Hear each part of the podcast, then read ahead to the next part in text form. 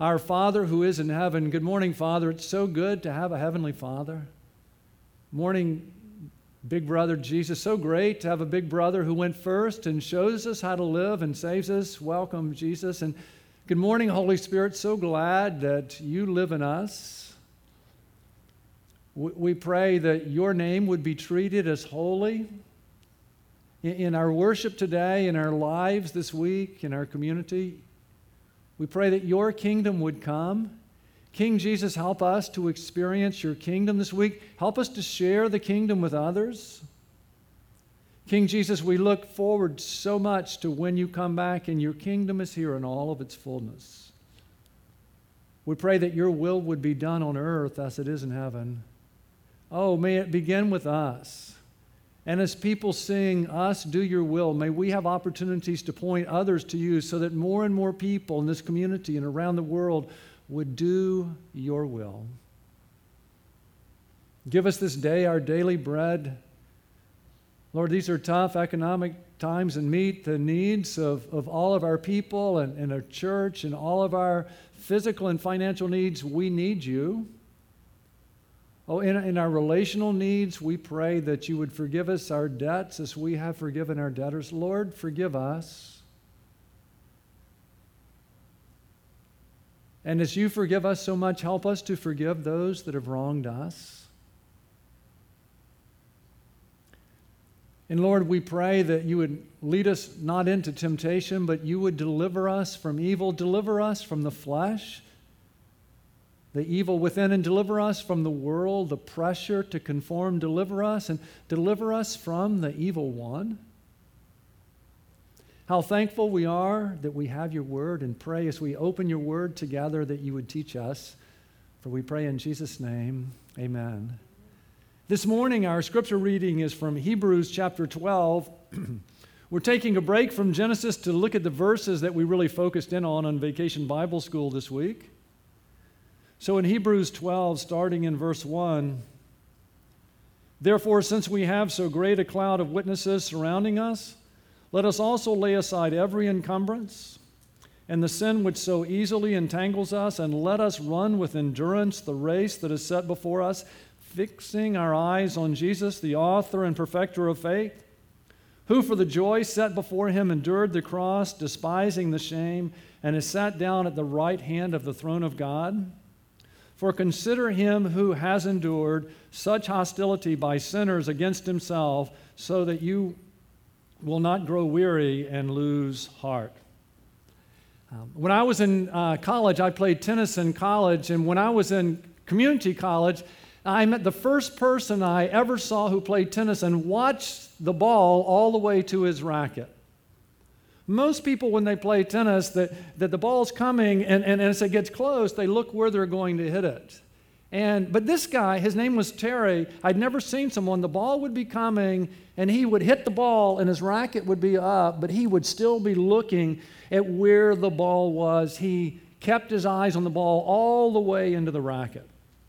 See, here's a picture of Roger Federer. See the same thing? He's watching the ball all the way to the racket. And that's what we were doing this week with kids. We were, we were helping kids look at Jesus, look at Jesus, not take your eyes off of Jesus. And that's what I want to help you with today. I want you to look at Jesus. So let's practice this together a little bit. Okay, let's take our eyes. Okay, let's look up. Okay. This morning we're going to learn how to look at Jesus. Imagine how much our lives would change if we learned how to take our eyes off of our circumstances and watch and look at and keep our eyes fixed on Jesus. And, and when we look at Jesus, what we discover is that Jesus is the author and the perfecter of our faith. That's where we're going today. That's what we're going to see when we look at Jesus. So, will you say it with me? Jesus is the author and perfecter of our faith. We certainly don't live in a culture that encourages us to keep our eyes on Jesus, do we? Um, so, so, in the passage here, I want to introduce you, first of all, to the cloud of witnesses. See the cloud of witnesses? The cloud of witnesses, if we want to focus on Jesus, we, we need to understand the cloud of witnesses. What, what the passage is saying is we need many heroes in our life, many heroes and one Savior.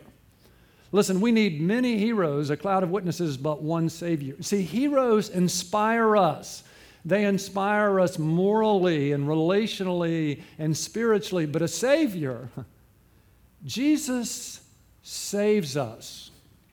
So notice how the passage begins with therefore, and I've taught you often when you see a therefore, you ask, what?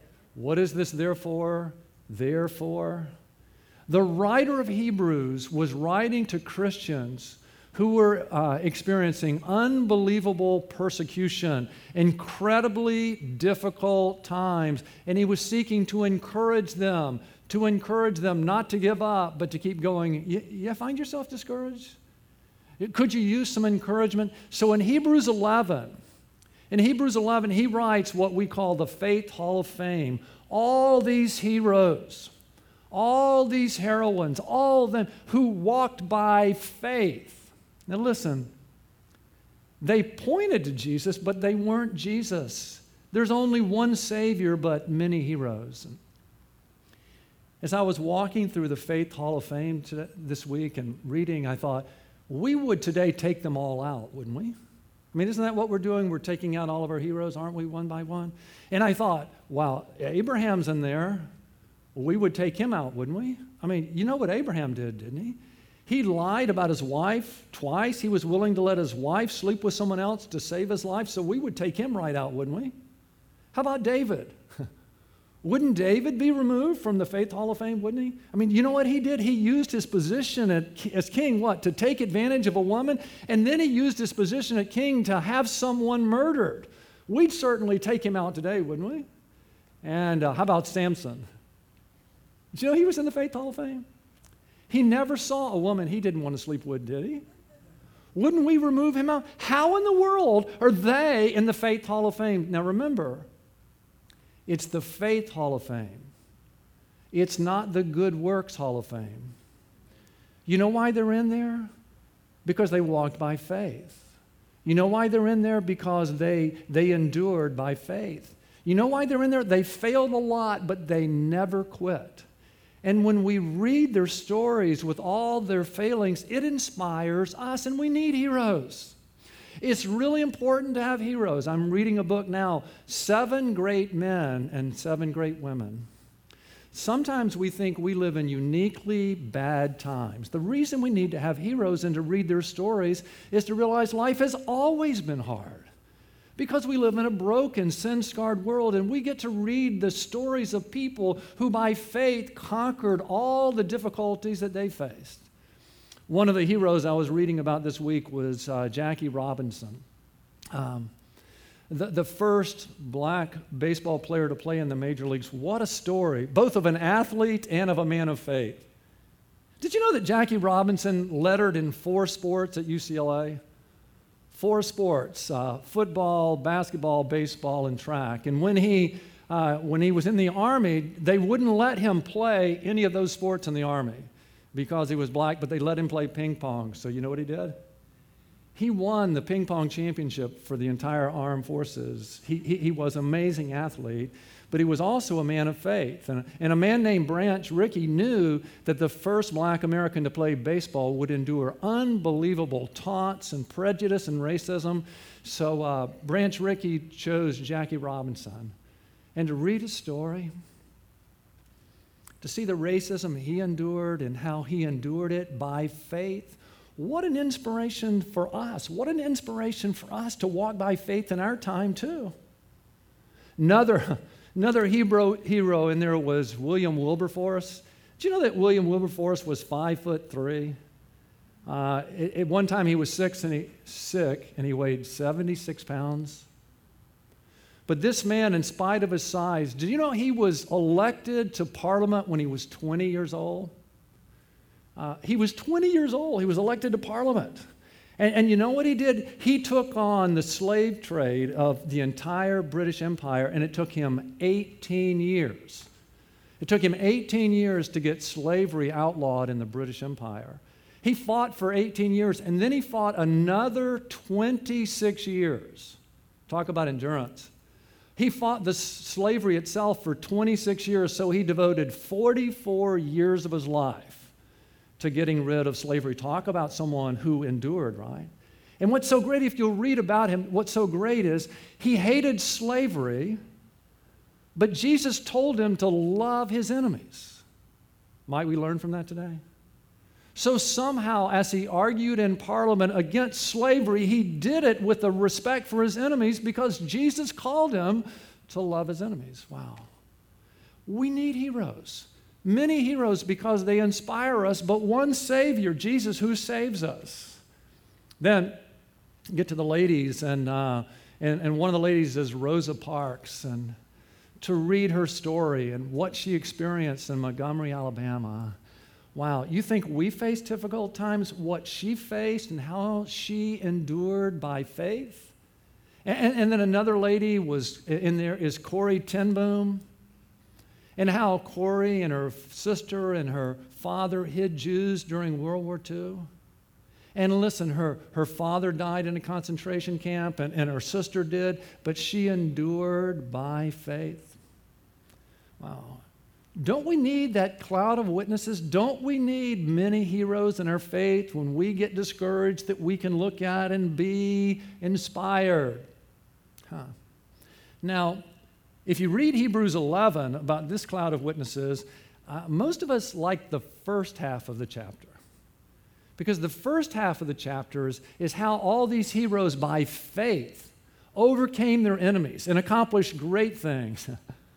but if you've read it, you know what happens in the second half, right? In the second half are all the people who by faith were willing to be persecuted and tortured and martyred. They did it by faith. Matter of fact, see the word cloud of witnesses, see witnesses the, the New Testament was written in Greek, and the word for witnesses in Greek, you know what it is? It's martyr. The word for witnesses in Greek is martyr. And so many Christians were martyred for their faith that the word martyr took on the meaning of those who died for their faith. Um, if you need some encouragement, hey, get the book Seven Great Men and Seven Great Women. Or better yet, why not read through Hebrews 11? Just read, read through the Faith Hall of Fame and, and you'll be encouraged. Many heroes, one Savior. So, so let's turn from the witnesses to, to our Savior. Verse 2, and, and, I'm from the South, and I've been working really hard this week to make sure I put a G on the end of this. Because it's so easy to say fixing, but it's fixing our eyes on Jesus, the author and perfecter of faith. Jesus is the author and perfecter of our faith. That means he's the Alpha and the Omega, right? Now, since I'm into sports and, and baseball, in baseball terms, you know what that means, right? It means he has the ball in his hands at the beginning of the game. He's the starter. He's the starter, right? And, and he's also the closer. He's the one who has the ball in his hand at the end to get the last three outs. He's the starter and he's the closer. This is here, this is speaking about a, a, race, and I love track and field. I love to go to track meets, and, and I love the 4 by 100 relay. And, and what this means is Jesus runs the opening leg in the race. And it also means he's the anchor leg. He's the one who brings the baton home. He's the beginning and the end, right? To put it in more theological terms, isn't this what the Apostle Paul means in Philippians 1, verse 6? I find this so encouraging, don't you? For I am confident of this that he who began a good work in you. Listen, Jesus began the good work in you. He's the author, right? For I am convinced of this very thing that he who began a good work in you, the author, uh, that he who began a good work in you will perfect it until the day of Christ Jesus. He's the perfecter. He always finishes what he starts. And uh, that means that Jesus' garage is not filled with half finished projects, right? You know what this verse means? You want to be encouraged? Long before you ever knew Jesus, he knew you by name. Long before you loved him, he loved you. Long before he, you chose him, he chose you. It means when Jesus left heaven for earth, he did it for you. When he resisted temptation, he did it for you. When he died on the cross, it was for you. You know what it means? That He arranged your whole life and sent someone to share the gospel with you. And He sent the Holy Spirit to open your eyes and raise you from the dead and to draw you to Himself. It means the moment you believed, He forgave you and, and moved into you, and He's going to get you safely home. And He wants you to know the best is yet to come. Aren't you glad?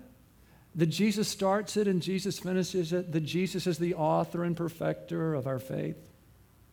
So I want to share with you in my own walk with Jesus how, how there's been three different steps in that, how there was step one and two and three. And so for me, step one, step one in my walk with Christ is I came to understand that Jesus is my Savior. Is he yours? What the first thing that I understood was that Jesus died for my sins. Wow, what a day that was. H- have you experienced that? In 1 Corinthians 15, listen to this. The Apostle Paul writes, 1 Corinthians 15, 3, For I delivered to you as of first importance. Okay, you're in class, and the teacher tells you this is of first importance. What does that, what does that mean? What? Yeah, it's going to be on a test, right? Don't miss this. So if you miss everything else, don't miss this, okay? For I delivered to you as of first importance what I also received so, what is the core of what we believe? That Christ died for our sins, according to the scriptures. That's the central message of the Bible. And that he was buried, he really did die, and that he was raised on the third day, according to the scriptures. You see, my walk with Jesus began when I began to understand the bad news about my sin. Um, the way I treated my parents was a sin lying, stealing, abusing alcohol and drugs was a sin, man. I had sinned against God in so many ways, and I was in big trouble. And listen, it's not just me. What does the Bible say? It says, What for?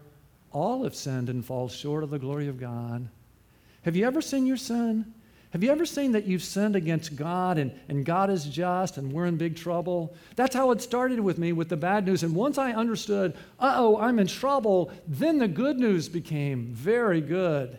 That Christ died for our sins, that, that Jesus came to do something about my sin problem and yours, that Jesus is, is God who became a man. And, uh, and he lived a perfect life for us, and he died on the cross for our sins. He didn't have any sins. So he became our substitute and took our sins upon himself. He endured the cross for you and me. Christ died for our sins and that he was buried. That means he really, really, really was dead. And that he was raised on the third day, according to the scriptures. On the third day, Jesus walked out proving he had conquered sin and death. Sin couldn't hold him anymore, or, or death. And so Jesus offers us eternal life. Have you ever received that gift? Have you ever received Jesus as your Savior and Lord? If not, won't, won't you? Oh, the verse that, that Jesus used to change my life and my eternity was Revelation 3:20 where Jesus said, "Behold, I stand at the door and knock." If anyone hears your vo- my voice and opens the door, I will come in to him and will dine with him and he with me. Jesus said, Smiley, look at your life. Your life is a disaster. Look at your sin. Wouldn't you like to be forgiven? yes. And, and, and, wouldn't you like to live forever? Well, well yes. And, and he says, then trust me as your Savior. And he, and he says, look at your life. How well are you doing running it? Not too well. He says, Listen, let me take over. Let me be your Lord. And listen, I'll live my life in and through you. And, and man, that sounded like a great offer to me. And so there was a day where I received Jesus as my Savior and Lord. And, and, and if you've never, won't you? I said, Jesus, I've sinned against you and I'm sorry. Won't you? And I said, Jesus, I believe you died on the cross for my sins and rose. And I want you to be my Savior and forgive me and give me eternal life. And, and I want you to be Lord of my life. And Help me be the person you want me to be. And he did, won't you? Oh, for over 50 years I've walked with Jesus. Do you know how good it is to go to bed at night and know you're forgiven? Wouldn't you like to do that? Do you know how good it's been to, to live every day knowing that the best is yet to come? And, and let me tell you, Jesus, He has run my life so much better than I ever have, won't you? You see, the first step in my walk with Jesus is Jesus is my Savior. He, he died. He died for me, right? And, and you might say, well, what makes the Christian faith unique? Why is the Christian faith unique? And let me give you two reasons. You know why the Christian faith is unique? Jesus is alive. Isn't that unique? If you look at every other leader of a religion, where are they? They're what? They're dead. They died in what? They stayed dead, didn't they? But our leader, what? He died and then he rose. And so, my advice to you would always believe in the one who rose from the dead. Makes sense, doesn't it? Follow the one who rose from the dead. What makes our faith unique? Our leader is alive. What makes our faith unique? The cross. The central focus of our faith is not on what we do for God, but on what, what He did for us. And, and listen, Jesus did it all, right? You see, Jesus is the author and the perfecter of our faith. That's what's unique. He did it all for us. So listen, in my own walk with Christ, the first step I took was to understand that Jesus is my Savior. He died for me. I'm forgiven. I have eternal life. The second step was to understand that Jesus is my righteousness. That Jesus is my righteousness. Do you know that? And what that means is Jesus not only died for me, that Jesus lived a perfect life for me. You ever wonder why, if Jesus only came to die for us, then when Herod put the babies to death, why didn't Jesus die then? You ever wonder why? You ever wonder why he lived a perfect life for, for 33 years? It was for you and me because to get into heaven, you need to be perfect, and we're not, so he lived a perfect life for us. Wow. Let me show you that in 2 Corinthians chapter 5 in 2 Corinthians chapter 5 verse 21. He God the Father made him Jesus who knew no sin to be sin on our behalf so that we might become the righteousness of God in him. This is really good. Here's what happens. The moment you believe in Jesus, your sins are given to Jesus and you're forgiven of all your sins, past, present, and future. Isn't that good? And the moment you believe the perfect life that Jesus lived is, is, is given to you, it's imputed to you. So from that moment on, you are righteous in God's eyes. Now, first I'll tell you a story, then I'll give you the fancy theological term. Now, think about this for a moment that you owed someone $50 million. How long would it take you to pay it back? How long? Are you there? What? You could never pay it back, right? So you had a $50 million debt, and a friend of yours loves you very much, and he came and he paid off your debt. So, how much money do you have in the bank? How much? You guys there? How much money do you have? Zero. You're broke, but you're not in debt. That's what so many Christians believe. They believe the moment that they came to faith in Christ, they're forgiven, but now they're broke. And so they have to impress God with how good they are. But no, no, back to our story. After your friend pays off your $50 million debt you could never pay, he then puts $50 million into your bank account. Now, when you look at your bank account, what's in there? What? $50 million. You say, well, no one would ever do that. That's exactly what Jesus did for you. He took your sins and you're forgiven. That means you're broke, but forgiven, right? But then He put into your account His righteousness so that when God looks at you, He says, You're beautiful, you're righteous. That your standing before God at any given moment isn't based on your performance, but Christ. Aren't you glad? Here's the, here's the fancy theologic, theological term it's called double imputation. It means the moment you believed in Jesus, your sins were imputed to Jesus and you're forgiven, and his righteousness was imputed to you, so you're righteous in God's eyes. And I want you to know that that is throughout the Bible. Throughout the Bible. Remember? Remember back a few weeks ago, we were getting to know Abraham, and God made a promise to Abraham. And God's promise was one of your descendants is going to bring salvation to all the nations. And remember, remember in Genesis 15, verse 6, look, look at this. Then he believed in the Lord and he reckoned it to him as what? As righteousness. Listen, so many Christians think they're just forgiven. And being forgiven is, is amazing. But when Abraham believed in the Lord, it wasn't reckoned to him only as forgiveness, he was reckoned as righteousness because the righteousness of Christ was imputed to him. Do you know the verse that started the Protestant Reformation?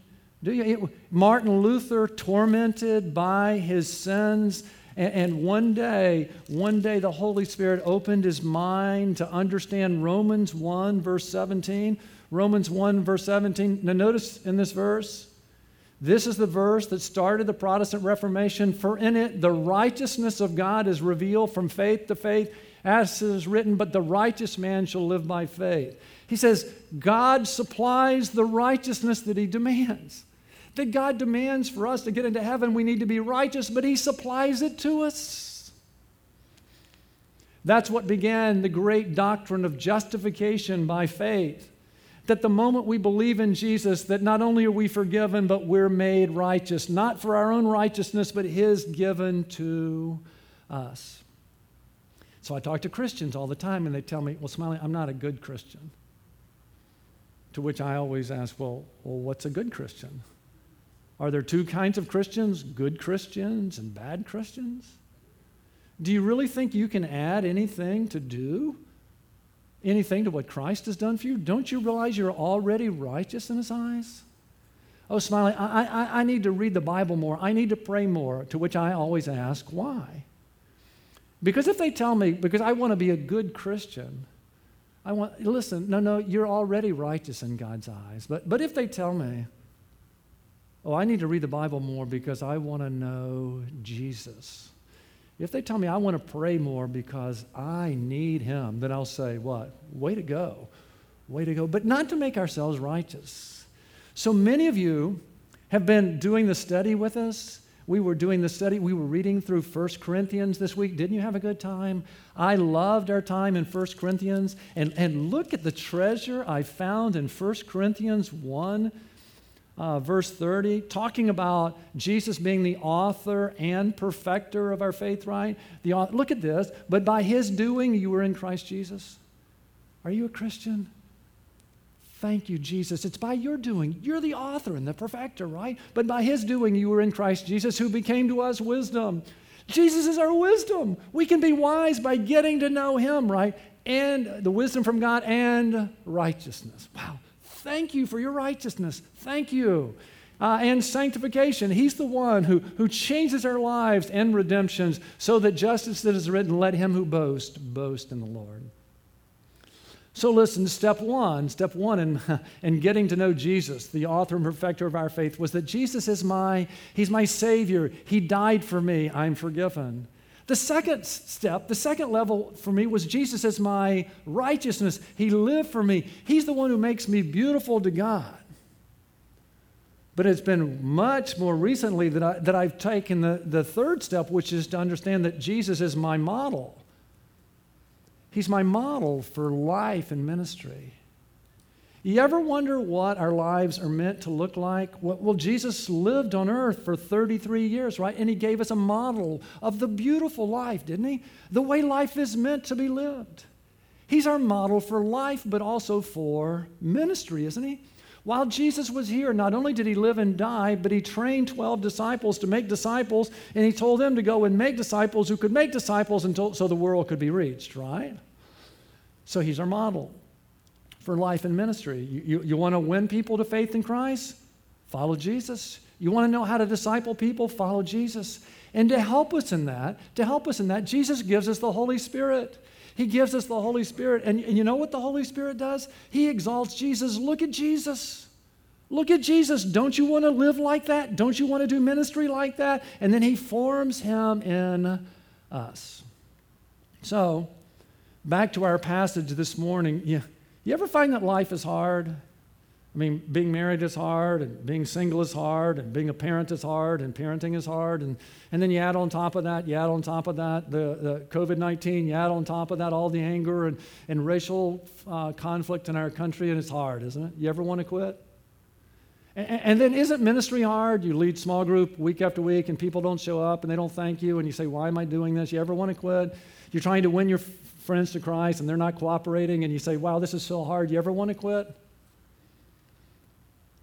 That's why this was written, the Holy Spirit whispering, Look at Jesus, look at Jesus. Therefore, since we have so great a cloud of witnesses, look, everyone found it difficult. Don't give up, don't give up.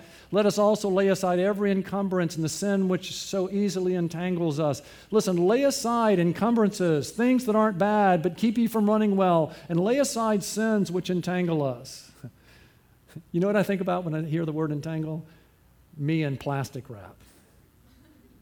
If I try and work with plastic wrap, all it does is get all entangled into a mess, and I have to use piece after piece, right? Don't let sin or encumbrances entangle you, uh, which so easily entangles us, and let us run with endurance the race that is set before us, fixing our eyes on Jesus. Listen, when life is really hard, fixing our eyes on Jesus, the author and perfecter of the faith. Look at Jesus, look at Jesus, who for the joy set before him endured the cross and sat down at the right hand of the throne of God. When Jesus was facing being betrayed and deserted and dying on the cross, he looked ahead and saw him with the Father, and the Father saying, Well done, good and faithful Son. He looked ahead and saw you and me with him forever man, when life gets hard, let's remember the joy. One day we'll be with Jesus, right? And one day all the people that we help win to faith in Christ and to disciple, they'll be with, and we'll be so glad we endured while we're here, right? For consider him. Man, when it's really, really tough, for consider him who has endured such hostility by sinners. Listen, no matter what we experience, we will never experience more hostility than Jesus did, will we? Against himself so that you will not grow weary and lose heart. Ah. There it is. Step one Jesus is my Savior. He, he, he died for me. Step two, Jesus is my righteousness. He, he lived for me. Step three, Jesus is my model for life and ministry. And He gives me the Holy Spirit so that I would have the desire and want to follow Him in life and ministry. So, so let's take all of this and then let's, uh, let's turn a corner. And, and, and here's what I would like you to do this week. The, the action step this week is very, very simple. It's just to keep looking at Jesus. Keep looking at Jesus. Do you realize that's really our part in the Christian life? Our part is to keep looking at Jesus, and the Holy Spirit's part is to form him in us. As we look at Jesus, the Holy Spirit forms him in us. And so I want to I want to help you understand what it means to keep looking at Jesus. The first thing, and I've taught you this often, but, but I would remind you, is, and that is we need to learn to gaze at Jesus and, and glance at our circumstances. We need to learn to gaze at Jesus and glance at our circumstances. So, so let me ask you this past week, did you spend more time gazing at Jesus or watching the news? Did, did you spend more time looking at Jesus or on social media? Which one? Because in general, I can look at someone and I can tell where they've been looking. If you want your face to change, if you want your life to change, then gaze at Jesus and glance at our circumstances. I mean, isn't it true that most of us were gazing at our circumstances and every now and then we just help, help, help? What if we reverse that? And, and, our default was to gaze at Jesus. And, and you say, well, how do we do that? It starts on the first day of the week. Do you know why we've gathered together? So that we would start our week taking our eyes and gazing at Jesus. Do you realize this is the most important time of the week? Do you realize that? Where else are we encouraged to gaze at Jesus? And we do it together. That's so important. Do you really think you're going to run the Christian life by yourself? Do you? Do you really think you're going to follow Jesus by yourself? Don't we need each other to remind each other to gaze at Jesus? The reason we gather together, we sing. Why? To gaze at Jesus. And we pray. Why? To gaze at Jesus. And you know why we give in the service? We give in the service to gaze at you're our hope. You're our hope, not the civil government. You're our hope. I'm investing in you. The reason we gather together, we gather as the family of God and say, Jesus, we want to lift our eyes up. Teach us from your word. Isn't that why we gather? To gaze at Jesus. Isn't that why we gather in small group? I love being in small group. You know what we do? We gather around Jesus and we encourage each other and pray for each other. We open up the Word of God and gaze at Jesus together. Every morning I get up. Before I gaze at the world, I gaze at Jesus. Do you? Oh, you want to change your life? Then, when you get up in the morning, make the first thing that you do to gaze at Jesus. Open up His Word, gaze at Jesus and His Word, spend time with Him in prayer. It'll change your life. A thousand times every day, I find that I'm gazing at my circumstances and my heart is so filled with fear or anger. And, and what I do a thousand times a day, I stop and I gaze at Jesus and I fix my eyes on Jesus, won't you? What does it mean to keep looking at Jesus? It means we make a commitment that we're going to gaze at Jesus and glance at our cir- circumstances, and, and we're always working to do that. You know what it means to keep looking at Jesus? It means we need to talk about him, keep talking about him. When we talk about Jesus, our eyes are on Jesus. That's why it's so important we learn to talk about him. Um, a lot of people say, well, you know, Smiley, my faith is, is, is private. Your faith is not private. Your faith is personal, yes, but, but it's not prof- private. It's meant to be talked about. L- let me show you. Now, the Great Commission, uh, the last commandment that Jesus gave, and listen, please don't embarrass me. If you're ever on a game show and one of the questions is, What is the Great Commission? I want you to know it, okay? Please don't say, I never heard it. Please. The, the Great Commission is his last commandment, which is to make disciples, which is our purpose. Now, his last commandment, which is the Great Commission, is Jesus says, Go therefore, because of who I am, go therefore and make disciples of all the nations, baptizing them in the name of the Father and the Son and the Holy Spirit, teaching them to observe all that I commanded you, and lo, I'm with you always, even to the end of the age. Now, this is, might surprise you, but there's two commands in the Great Commission. And most people get them all wrong, so let me help you. The first command in the Great Commission is make disciples. The first command is make disciples. What it really means as you go to work, as, as you play on your team, as you live in your neighbor, as you go through life, make disciples. Well, what's involved in making disciples?